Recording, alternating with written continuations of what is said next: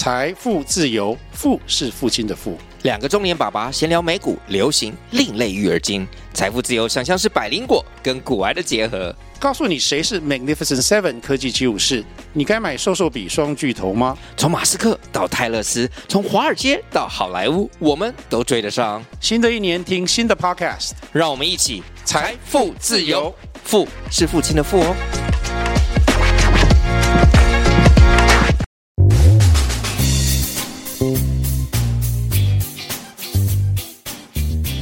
嗨，大家好，欢迎收听大企业小员工。这是一个由 Chester 和 Eugene 共同主持的节目。节目的内容透过小小员工在人生的各种遭遇，以轻松的角度分享各种观察与体悟。大企业小员工是一个充满知识性并追求共同成长的频道。希望我们能够透过各种知识的分享，避免陷入工作或人生的误区，一起建立并享受理想的人生。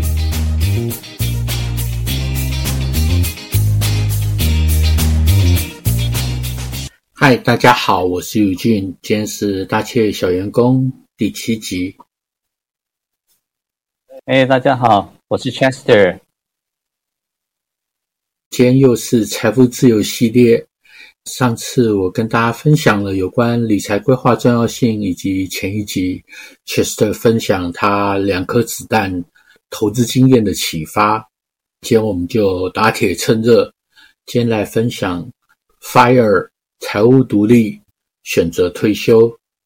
今天可能主要会分成三段，第一个就是 FIRE 的定义哦，财务独立，选择退休，它的定义跟一些观念。的分享，那先讲到这个定义。那这是一九九二年有两位作者 Vicky Robin 跟这个 Joe Dominguez 在 Your Money or Your Life 这本书提到一个概念啊，如果说一辈子哦能够存到足够花费的钱啊，那你就可以尽早退休，不再工作。那当时为了一股风潮。很多年轻人不想一直工作到法定退休年龄六十五岁，希望能够更早就存到足够的钱，这样就可以离开职场。那尤其两千年之前，有很多年轻人对未来感到很迷惘。那更多人希望在四十岁甚至三十五岁以前就存够钱。大家常对一个退休生活的一个既定印象就是阳光、沙滩、比基尼。大家都想说，诶，是不是有可能在三十五岁、四十岁就达到这样的一个境界？那 Chester，你对于退休你有什么想法？你觉得那是会长什么样呢？呃，我想阳光沙滩是有的，但是脑袋里面应该是没有比基尼了。只要有好山好水，然后。跟着好朋友一起逛一逛，大家有时间聚一聚，聊聊过去，想一想未来，我觉得这都是美好的退休生活。好的，其实这个也是大部分人对退休的一个想象。所以第一个就是说，哎，怎么样及早退休？第二个就讲到说，很多人的观念都会想说，那我的刚出社会，学贷都还没还完。怎么敢想退休？刚出社会工作，薪水很低，退休太遥远了。甚至有人还提出说，这个想要提早退休啊，都是年轻人好高骛远、不切实际的想法。只有含着金汤匙的出生的人才能做到。难道真的是这样吗？这个稍后我会跟大家来分享。首先，我们讲到 financial independence。Retire early，也就我们刚刚讲到 FIRE 这个概念，财务独立，选择退休。Chester，你觉得什么样才叫财务独立？我觉得财务独立应该是在生活上面有考量，然后生活的需要。那同时也有办法，嗯，有一笔预备金来应付自己没有预料到可能的风险或可能啊紧急的财务需求。如果可以做到这样，那应该就财务独立了。其实差不多是这样。所谓财务独立是最简单哦。第一个，首先收入要大于支出，要清偿债务。然后呢，就像您讲的，要有一个预备金哦，不要说还要担心。那其实更积极一点，通常大家都会讲到的哦，就被动收入代替主动收入，不用为生活而工作。那大家一定想说，哎，为什么只讲财务独立？Retire early 不是及早退休吗？为什么要讲选择退休？那为什么还要选择退休，而不是直接在家躺平？哦，那这个我们在今天的最后再来跟大家揭晓谜底。第二段呢，就跟大家来做一个 FIRE 的一个案例分享。哦，就没有含着金汤匙。Trust me, you can make it。就是说，很多人其实他也不是含着金汤匙。当然，我周遭有一些案例，很多都是从事比较高薪的行业哦，然后可能在四十岁甚至更早以前就提早退休。但必须说，并不是每个人都有这样的条件。所以接下来我分享的就是一个比较普通人的案例，是我在金融业工作的同事。他虽然从来都不知道 FIRE 的概念，但是却能够在四十出头就选择退休。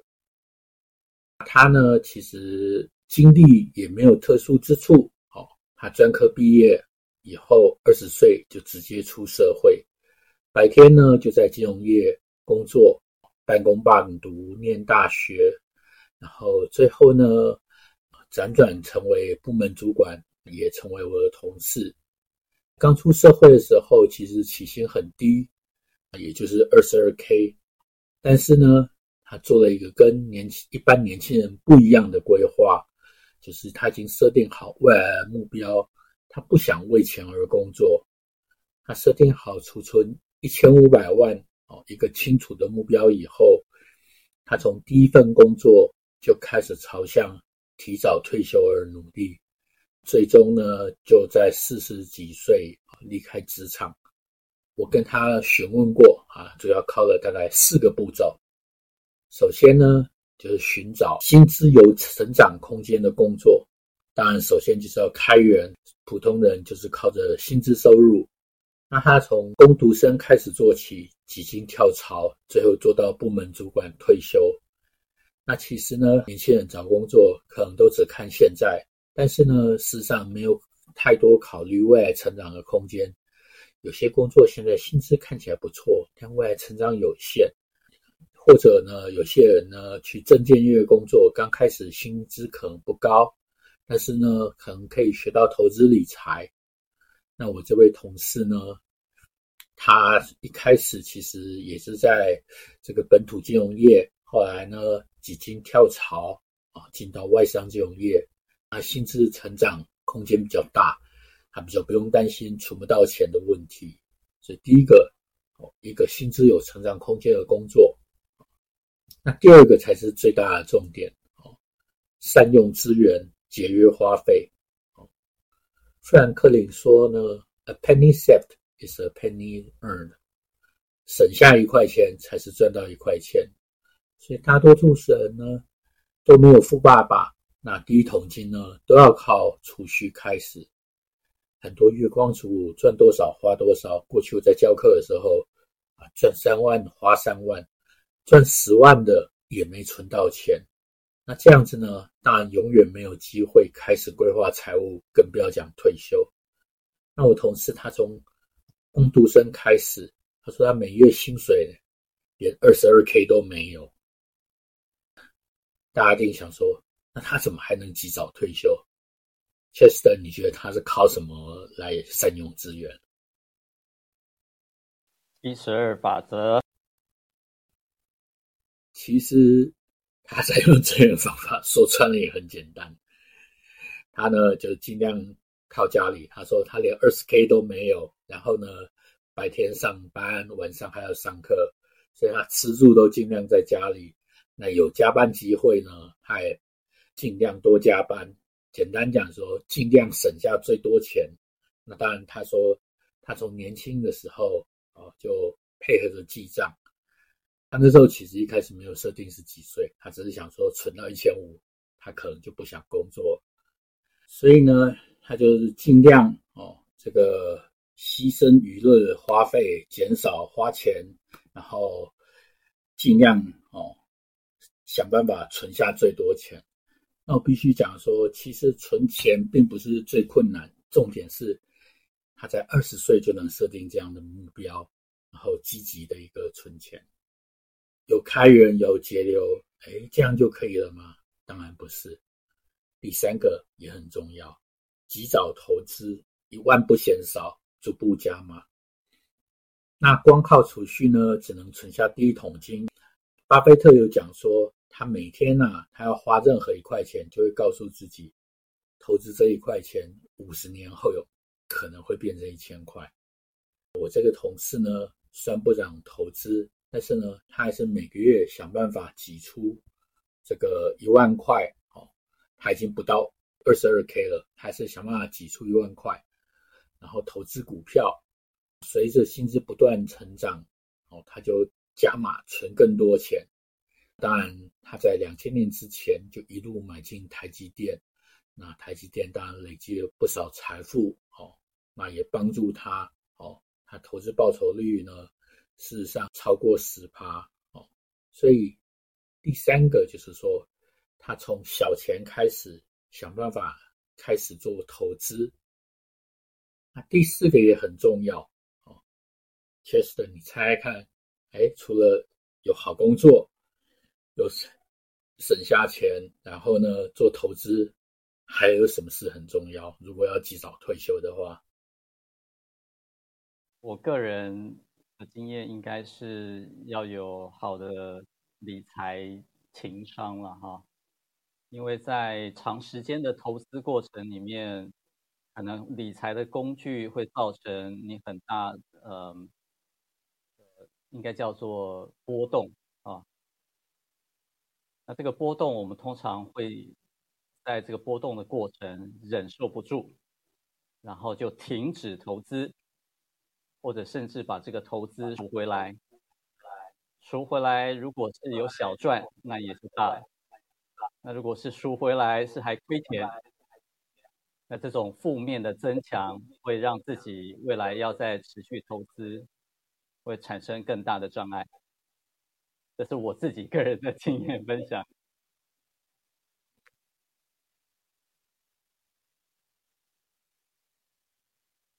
没有问题。其实你讲的这一段，我有问过他。我说你那时候买台积电，台台积电那时候也不是光是涨，哦，也有这个起起伏伏。那那时候怎么都没有动？他说他那时候也没想那么多，他想着赶快存一千五百万，所以他心里只有一个信念，哦，就是其实最近书店也有这本这么一本书，虽然我这个同事从来没看过这本书，哦，叫做什么？Keep Buying。持续买进，他说他的秘诀就是持续买进，哦，就是买了不去看，继续买，相信台积电。但其实他第四点最重要做的并不是这个，所有要提出提早退休的人呢，一定要解决的是居住问题。那他知道他想要提早退休以后呢，他早晚要解决居住问题，所以他一直在积极看房子。那在二零零三年 SARS 之前呢，他就寻求家人赞助自备款，然后后来自己还贷款。就在二零零三年 SARS 之前，在新北买房，勇敢进场。那这个故事，我想我们大家都知道结果。其实到现在他在新北买这个房子呢，房价也几乎翻倍。重点不是说这个房价有涨有跌，重点就是要退休的人一定要解决居住的问题。很多年轻人会觉得说，哎，买房的目标很遥远，哦，然后就一直看，一直看。那事实上呢，适当寻求长辈的协助，啊，这个赞助自备款可能会是一般年轻人比较可行的方案。那至于每个月贷款占月收入比例，哦，这以后我们聊到这个理财规划的时候，可以再详谈。那当然，很多人会觉得说，哎，他好幸运哦，这个搭上这一波，不管是台股也好，还有房市的云霄飞车，未来可能不见得都有这样的一个机会。其实我个人最佩服他的就是，他能够在一出社会二十岁，哦，就能设定这么清楚的目标，确实执行。不然没有钱怎么投资？没有这样的一个目标，怎么省下这么多资金？如果说现在可能就不是台积电，那现在可能就要寻求其他的投资目标。那事实上呢，只要能够循序渐进，完成前面这些步骤。就算不是买到台积电哦，也许不是在二十年就能够退休，应该也有可能在三十年哦就能够退休。那从这个同事的案例呢，我有做一个试算，假设二十三岁开始哦，每个月呢从这个五千元开始哦，逐步加码哦，然后投资。哦，在台湾股市平均大概六趴的报酬率，哦，那每五年呢就多加五千，那一直到五十岁可能就三万块。那事实上呢，从二十三岁到五十岁可能就一千多万了。哦，当然大家可能会说，哎，那一千三、一千五是不是足够的？哦，那是另外一个问题，我们之后可以跟大家再分享，到底多少钱才算够。这是从二十三岁每个月从五千块开始，一直逐步加码。你在二十三岁的时候看，可能存五千很困难，但是到五十岁，可能就觉得，哎，存三万、存四万，可能不见得这么困难。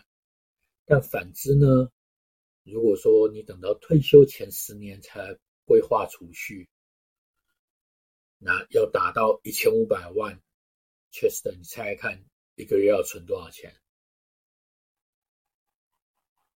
一定是大于五万。这个我之前有跟你们分享过，九万九，非常惊人的数字。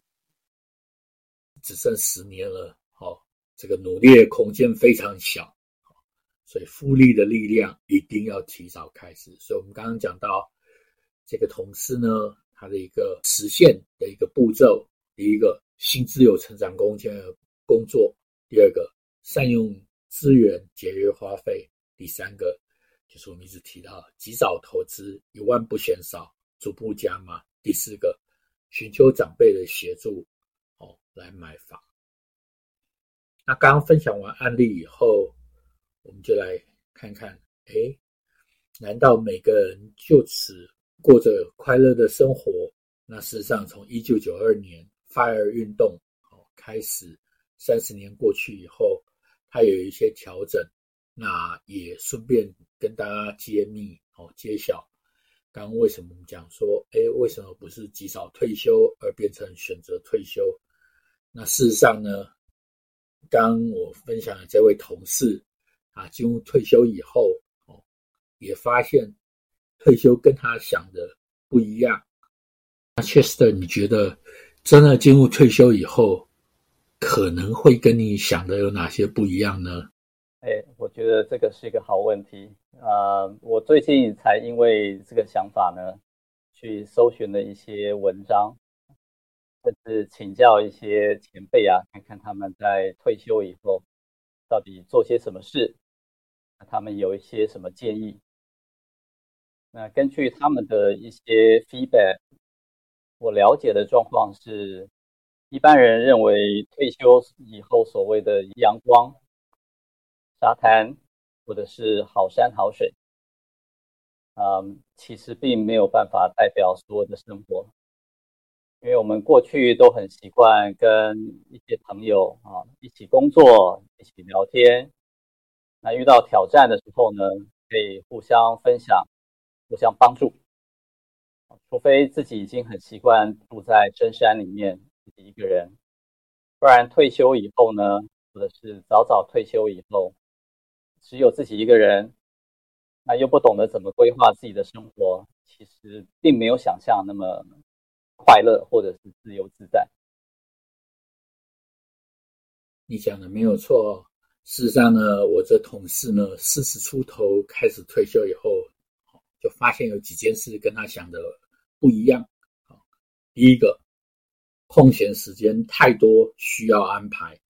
那我刚刚讲到，他为了这个一千五百万设定的目标，退休前他努力工作，甚至常需要加班，每天都过得很充实。这一旦退休以后，发现天天星期天，每天都有大把的时间。他跟我分享啊，他一开始常去看电影，后来发现呢，看着看着也烦了。哦，院线片也看完了，二轮片也看完了，远远不够排遣时间。那更重要的是，跟他同龄的朋友，哦，就是像我们一样，都还在工作，没有太多同龄的朋友可以陪他，所以他发现大把时间哦，没有办法安排，所以他就去参加很多讲座，去设计大学上课，学习新技能，培养运动习惯。那也常跟我们这些前同事聚餐。确保他不会跟社会脱节，不管是不是及早退休，退休时间的安排都要预先规划，才不会一进入退休以后失去重心。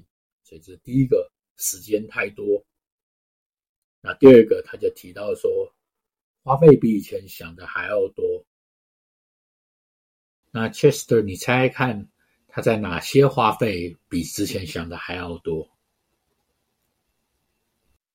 我觉得应该很简单的嘛，食衣住行娱乐这几项里面，吃跟娱乐应该会呃花费的非常多，因为我们过去都没有时间吃好的，然后或者跟朋友到处吃，现在退休以后有机会，或者好不容易跟朋友一起的花费应该是不手软。那娱乐也是，以前我们工作都很忙，啊，像尤金以前找你，你说啊不行，你要陪小孩。呃嗯，既然退休以后呢，可能就是比较大手笔，好好的犒赏自己。所以我认为这两项的花费应该会非常的多。没有错哈，他其实花费最多主要来自三个方面啊，第一个时间多，花钱也多。第二个，医疗跟长照费用，那第三个是他始料未及，好，就是这个通膨。那时间多，花费也多，其实大家退休都想过有品质的生活，好山好水不无聊，那不是整天闷在家里哦，这个当金童玉女哪里都不能去。所以呢，在上班的时候，主要花费食衣住行哦。那退休以后，就如您刚刚所讲的，用餐、哦应酬跟娱乐，退休为了过有品质的生活，所以以前我们在教课的时候，很多人都说，退休每个月规划四万块以下，哦，其实这个也不是不能过，而是你退休后会捉襟见肘，甚至害怕哦会提早花光钱，所以我都跟大家讲说。规划不要规划太少，要不然就失去退休的意义。我们不是退休为了过品质更不好的生活，而是退休为了过品质好的生活。那他在退休的这段期间照顾父母，也发现这个医疗费用跟长期照护的费用远远高于预期。那当然这部分可以靠这个医疗健康险跟长期照护险来移转风险。哦，这个之后我们聊到保险再来谈。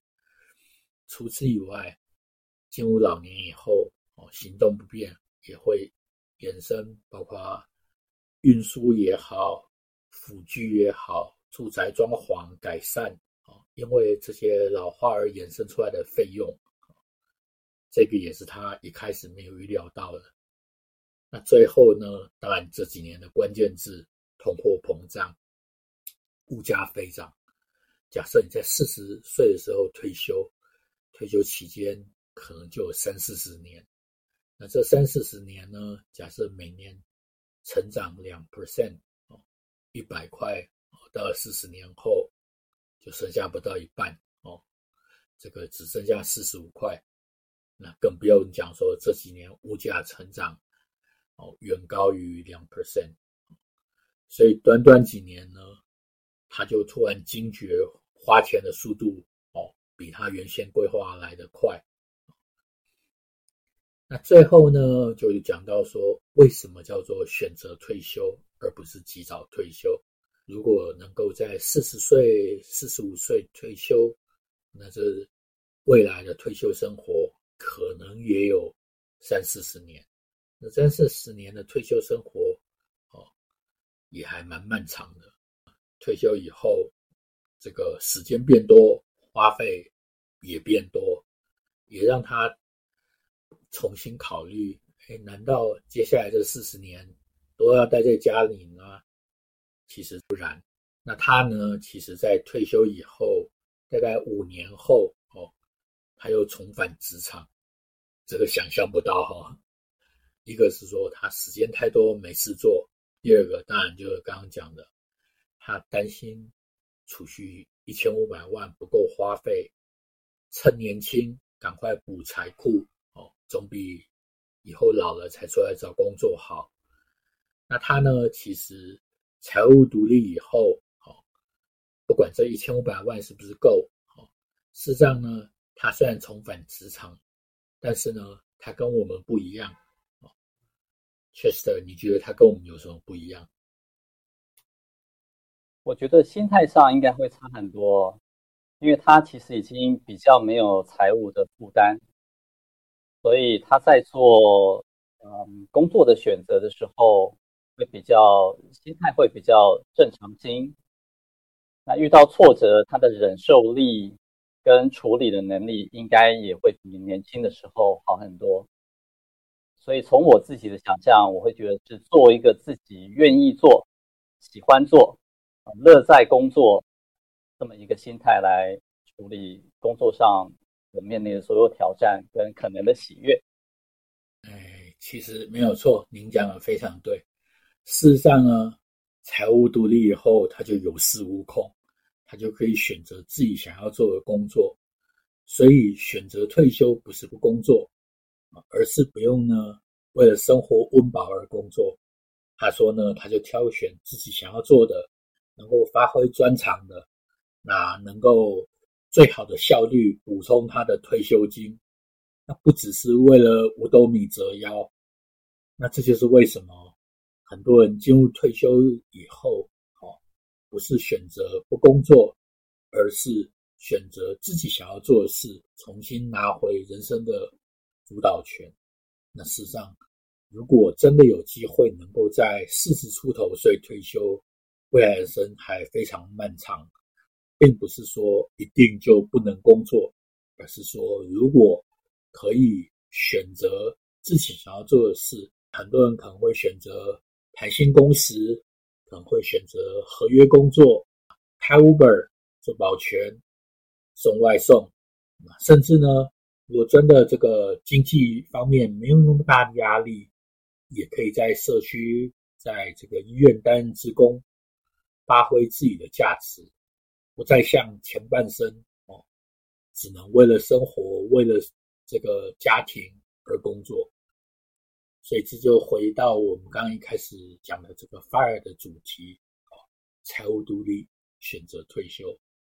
最后呢，都希望大家能够有机会，设定这样的一个目标，也能够及早达成。那确实你今天听完以后，你有什么想法呢？其实我心里有无限的悔恨，因为有句在十年前好像就有跟我 share 过这一个你这个好朋友的故事。那我在十年前就没有及早的行动，所以到最近我们有机会在聊的时候，听到你提到如何做退休规划，那怎么样让自己的退休金可以成长？这些概念呢，让我真的是有无限的悔恨啊。那呃，这个悔恨的心得，我觉得应该是可以分两方面。第一个是想法，就说自己原来的想法都是想我要赚很多的钱，然后在工作上投入无限的这个时间，让自己可以很快的升职，然后让自己的薪水可以很快的提高。这从某一方面来讲没有错，但是从另外一方面啊，你 share 这个故事就是心态上面觉得要赚到足够的钱，再来做退休的规划。所以那时候听到你介绍这个故事，我就没有行动了。哦，所以这个是思想上面。那第二个的话，是因为自己在投资理财上面过去的一个错误啊，啊，就好像我提到这个两颗子弹给我的启示，啊，过去都会想，要赶快赚快钱，所以一旦这个投资的标的有波动或者是不如预期的时候呢，其实心理上面并没有准备好怎么去处理它，啊，所以我觉得。过去的投资失败，或者是听到你的分享没有行动，都是概念上没有打通任督二脉。所以我蛮感谢友俊可以三不五时跟我分享这些好故事。当我的思想上面有做改变以后呢，我才能够踏出去，采取实际比较正确的投资理财的动作。好的，谢谢 Chester。这要说是您啊，当初我认识这个同事的时候，对这个同事啊的佩服就在于，刚刚讲都没错。前半段大家一开始出社会工作，都想着升官哦，这个加薪啊，做一份好的工作。但我最佩服这个同事，就是他一开始就能看透这一件事的本质。他说他升官加薪就是为了要。能够及早退休，那我们呢？一般人想的都是：哎，赚钱、花钱，再赚再花。那他就想着，我怎么样把钱存下来，然后以后可以重新拿回人生的主导权。我必须讲，在二十岁哦，他这个专科毕业，能够想清楚这件事，这是非常不简单。这也是今天为什么我们要来跟。大家分享这件事，就是说，其实未来，如果你只是想着哦，这个工作赚钱，这本身并没有错，但是呢，却没有想过，哎，能够给自己一个选择，好，能够及早退休，未来工作到底能够活到几岁，能够工作到几岁，这都很难说的。但是我这个同事就能够及早规划，这个我想。今天跟大家分享，我从这位同事学到最大的一个教训，就是说，工作并不是为了能够赚更多钱，而是为了有一天可以不用再工作。好，这个是我觉得很不容易的一件事哦。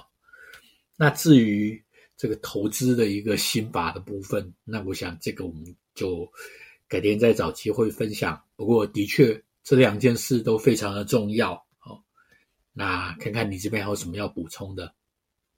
没有，我希望透过我们俩的分享呢，啊、让大家在想法上面有机会用另外一个角度来看，呃，这个投资规划或者是退休规划，有了想法上面的转念以后，可以及早的采取适当的动作。不要像我在这个十年前听过友俊说的故事以后，其实没有任何动作。那这样子也没有什么帮助。没有错哈，我想最后我想我们结尾就是退休规划要及早，一万不嫌少哦，就是从小钱开始，重点就是在于要早。好，那希望都能大家都能够有一个美好的一个退休规划，能够实现自己阳光沙滩比基尼的退休美梦。大家财务独立。那请大家如果觉得今天分享的内容不错，也不要忘记按赞分享给你的亲朋好友。好，给我们记得给我们五星好评。谢谢大家，我们下一集再相会。今天就分享到这里。